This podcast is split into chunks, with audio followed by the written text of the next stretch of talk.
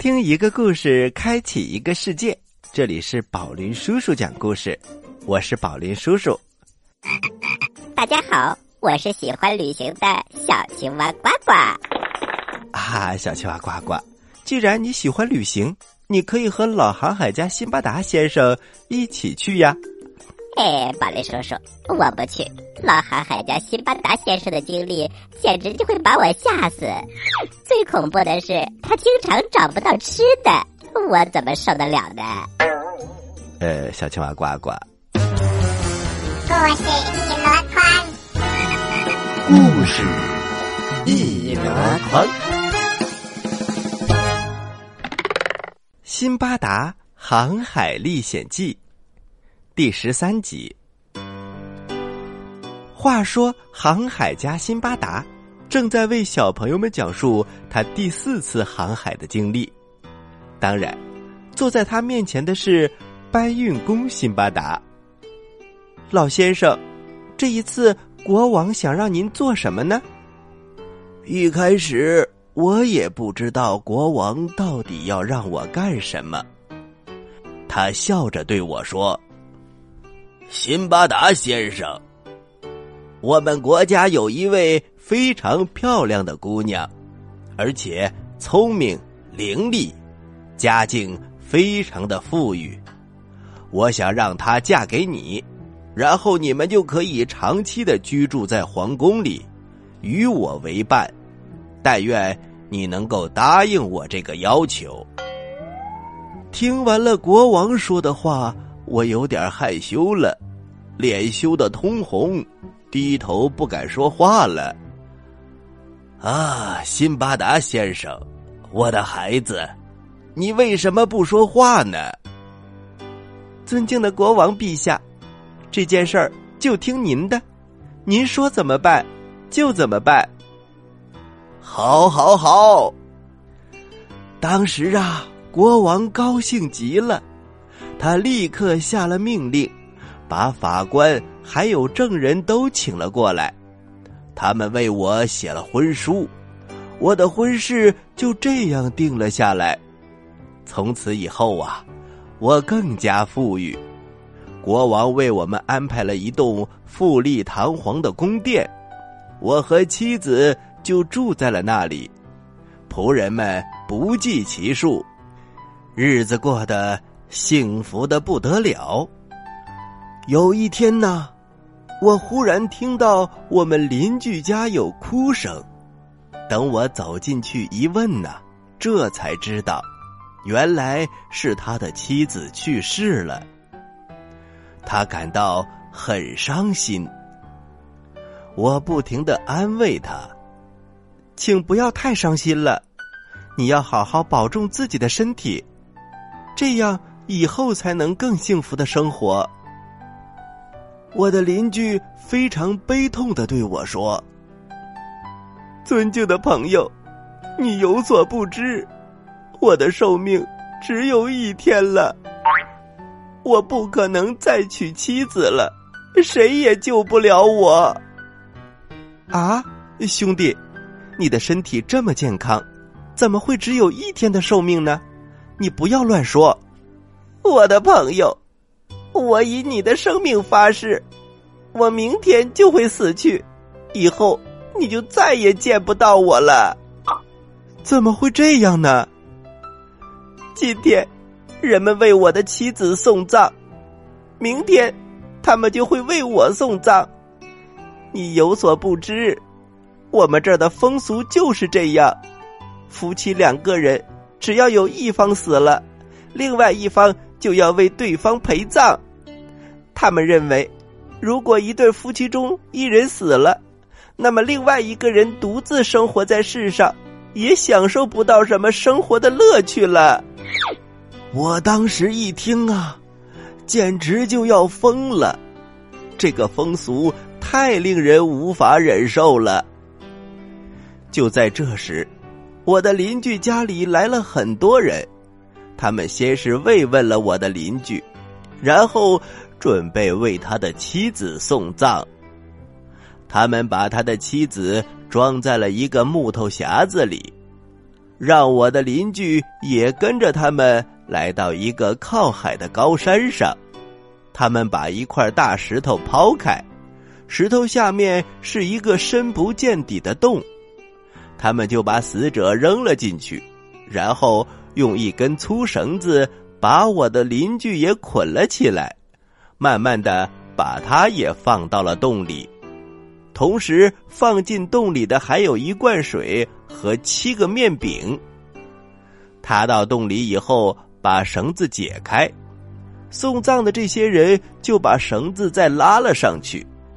他们离开之前，又用大石头堵上了洞口。这个国家的风俗就是这样的，小伙子。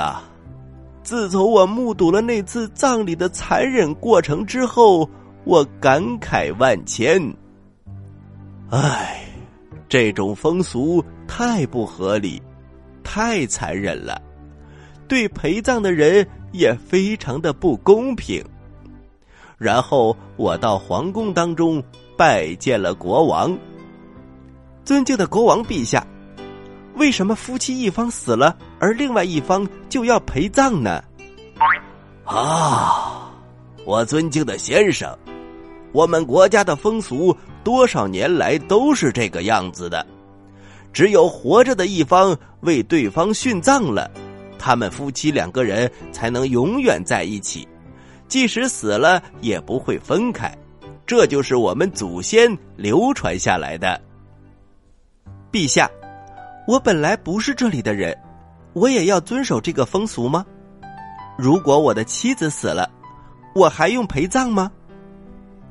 当然了，只要在这里生活，就要遵守这里的风俗。唉，搬运工辛巴达先生。你想想，我当时有多震惊！自从国王告诉我这些之后，我整天萎靡不振、惶恐不安，我感到很害怕，整天担心我的妻子比我死得早，我得为她陪葬。但是转念一想，我又自我安慰：顺其自然吧。我又不能预料未来的事情，也有可能是我先死呢。之后我专注于工作，慢慢的这件事儿就被我忘了。但是有一天，噩梦降临了。忽然，我的妻子被病魔缠身，一病不起，没过几天就死了。按照这里的习俗，当地很多人都赶来安慰我，甚至国王也来了。然后他们就帮我把我的妻子打扮了一番，准备妥当之后，也把她装进了木匣子里，抬到了城外那个靠海的高山上。他们把堵住洞口的大石头给搬开，接着把木匣子扔了进去。然后他们就都来到了我的面前，一一和我告别。我死亡的一刻来临了，我忍不住大声的喊：“我不是这个地方的人，我不应该遵守你们的风俗，你们不能让我去陪葬。”但是他们对于我的呼喊置之不理，用绳子强行把我捆了起来，跟上次对付我的邻居一样。他们把一罐水和七个饼扔进了洞里，然后把我也放进了洞里。然后他们大声的喊：“先生，把绳子解掉吧！”我不听他们的话，我不解绳子。他们就把绳子扔进了洞里，然后用那块大石头把洞口盖上，紧接着。他们都走了。这个大山洞在山脚下，洞里面尸骨无数，臭气熏天。这时我又开始后悔了，我埋怨自己：我为什么要在这里娶妻成家？哎呀，我死的太憋屈了，我宁愿在海面上被淹死，即使像前几次那样在山里死去，也好于给人陪葬啊！就这样，我在死人堆里自暴自弃，在尸骨当中睡觉，等着死亡的来临。小朋友们，航海家辛巴达先生的遭遇真是太悲惨了。现在他被扔到了山洞里，他能活着爬出来吗？请听下集。好了，小朋友们，故事先讲到这儿，休息一下，一会儿我们接着来讲这个故事。在遥远的地方，有个奇怪的星球上，住着一只可爱的小青蛙。它个头不大，肚子大。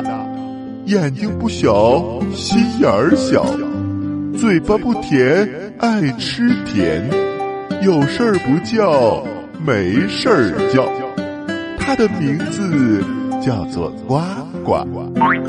为了学习讲故事的本领，他不远万万万万万万万万里来到地球。现在，他是宝林叔叔的小助手。欢迎收听宝林叔叔讲故事，小青蛙呱呱在这里等着你哟。您现在收听的是宝林叔叔讲故事，嘿嘿嘿，哈！各位大朋友，各位小朋友们，大家好，欢迎回到宝林叔叔讲故事。我们欢乐在继续，故事也在继续。马上开始讲故事喽！《辛巴达航海历险记》第十四集。小朋友们，辛巴达先生来到了一个小岛上。这个岛有个习惯，那就是夫妻双方只要去世一个，另外一个就得陪葬。辛巴达先生也不例外。他的妻子去世之后，人们就把他也扔下了山洞，给妻子陪葬。不过还好，他们给他扔了七个饼和一罐水。老先生接着讲述自己的遭遇。搬运工辛巴达先生认真的听着：“小伙子，我当时就是在等死，不知道过了多长时间。”我又饿，又渴，简直难以忍受。我就慢慢的坐了起来，摸着饼吃了起来，然后又摸到了凉水，喝了一些。我挣扎着站起来走了走，原来这个山洞很宽阔，里面尸体堆积如山。我在山洞里。找了一个干净的角落坐了下来，一想到很快就要死去，我就伤心不已。由于东西太少，害怕太早死去，我每次都是过好几天才吃那么一点的饼，喝那么一点水。但是，吃的本来就只有那么一点，不管我再怎么节省，也无济于事。就这样，我在黑乎乎的死人堆里过了几天。正当我快要死去的时候，感到非常绝望的时候，忽然上面的洞口响了起来，紧接着从洞口映进来一丝光线。不知道发生了什么事情，我仔细一看，只见洞口站着一群人，他们把一具男尸。和一个哭泣的女人放进了山洞，同时也有一罐水和七个饼。当时我把那个女人看得非常清楚，但是他却看不到我。上面的那些人用石头把洞口堵上，然后就离开了。我从地上捡到一根死人的腿骨，悄悄的走到那个女人的身后。用骨头把她给打晕了，然后把她的食物都拿走了，又回到原来的地方。小伙子，你千万不要说我残忍，在那种情况下，我只能保住自己的性命。就这样，我一直在那个洞里待着，过着暗无天日、半死不活的日子。每次有人死去，他们把陪葬的人放到洞里，我就会把他打晕，用他们的食物来维持我的生命。有一天，我正在睡觉，忽然一阵响声把我给惊醒了。我心里琢磨着，这是什么声音？于是我站了起来，捡了一根大大的腿骨。警觉的向前走，走到跟前一看，原来是有一头野猪。他一听到了我的脚步声，吓得转身就跑，我就从后面追。走着走着，眼前突然出现了一道亮光，我朝着亮光的方向走了过去，没想到这里竟然有一个出口，它一直通到了外面。我心里是这样想的：怎么这个洞还会有别的出口呢？我迟疑了一下，就壮着胆子走到了跟前。仔细一看呐，原来这里是被野兽刨开的。这个山洞口使我平静了下来，有了它，我就得救了。我挣扎着从洞口钻了出来。洞口外面是一座高山，我站在这里向四周望去，我发现这座山被海洋隔在海岛和城市之间，这里非常的荒凉，人迹罕至。我又回到了山洞里，把剩余的食物和那些陪葬品们都收拾了起来，然后又找了一些干净的衣服。穿在了自己的身上。最后，我从洞口爬了出来，在海边坐下，希望有船只能够经过这里。有一天，像往常一样，我坐在海滨等待，忽然发现有一只船在浩瀚无边的大海上行驶。于是我赶快把一个白色的衣服。绑在了一根树枝上，把它高高的举起，沿着海岸一直跑，使劲的晃动着树枝，并且大声的朝船只呼喊着救命。船上的人听到了我的呼喊声，就把船向这边开了过来，然后他们把一只小艇放到了海里，水手们乘着那只小艇来到了我的眼前。他们瞪大眼睛问我：“你是谁呀？为什么会在这里？你是怎么来到这儿的？我以前可从来没有见过这里有人。”你好，我是一个商人，在海上航行的时候，我的船不幸遇难了，船沉没了，我是靠着一块木板才死里逃生的。后来经过了很多，我才流浪到了这里。在这些水手们的帮助下，我把那些金银财宝搬到了小艇上，然后他们把我带到了大船上，在那里我见到了船长。船长问我：“我在这个海上航行了很长时间，经过这座山有很多次，从来没有见过人，只见到了。”飞禽走兽而已，你是怎么样来到这里的呢？我对船长讲述了我的经历，但是我没有把我在那个城市里发生的事情告诉船长，因为我担心这个船上的旅客当中有那个城市的居民。我把我的一部分金银财宝送给了船长，我对他说。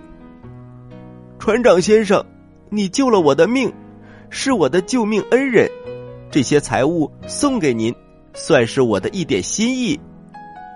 但是船长拒绝了。我们只要看到遇难的人，都会伸出援手，但是我们从来不会接受任何人的馈赠。到达都德尔之后，我们会赠送一些礼物给当地的遇难者家属，以使他们能够继续生存下去。我们所做的都没有什么。如果你非要感谢的话，那就感谢上天吧。然后这只船把我平平安安的带到了巴士拉。我在巴士拉停留了几天，然后就回到了家乡巴格达，和家人们团聚了。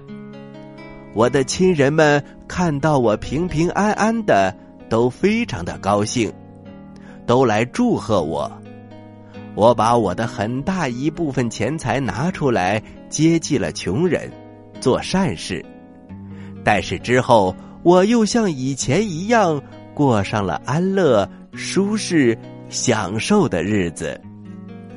搬运工辛巴达先生，以上就是我第四次航海的经历。第五次航海的经历会在下次向你讲述。记得明天来哟。好的，先生，没问题的。我已经听上瘾了，我一定会把您七次航海的经历都仔细的听完。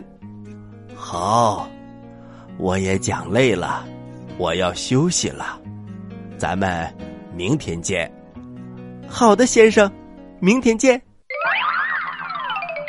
好了，小朋友们。辛巴达的第四次航海的经历讲完了，那么接下来又会发生怎样的故事呢？下期节目再来听吧。接下来是呱呱提问题的时间，请小朋友们做好准备。我来问，你来答，呱呱提问题。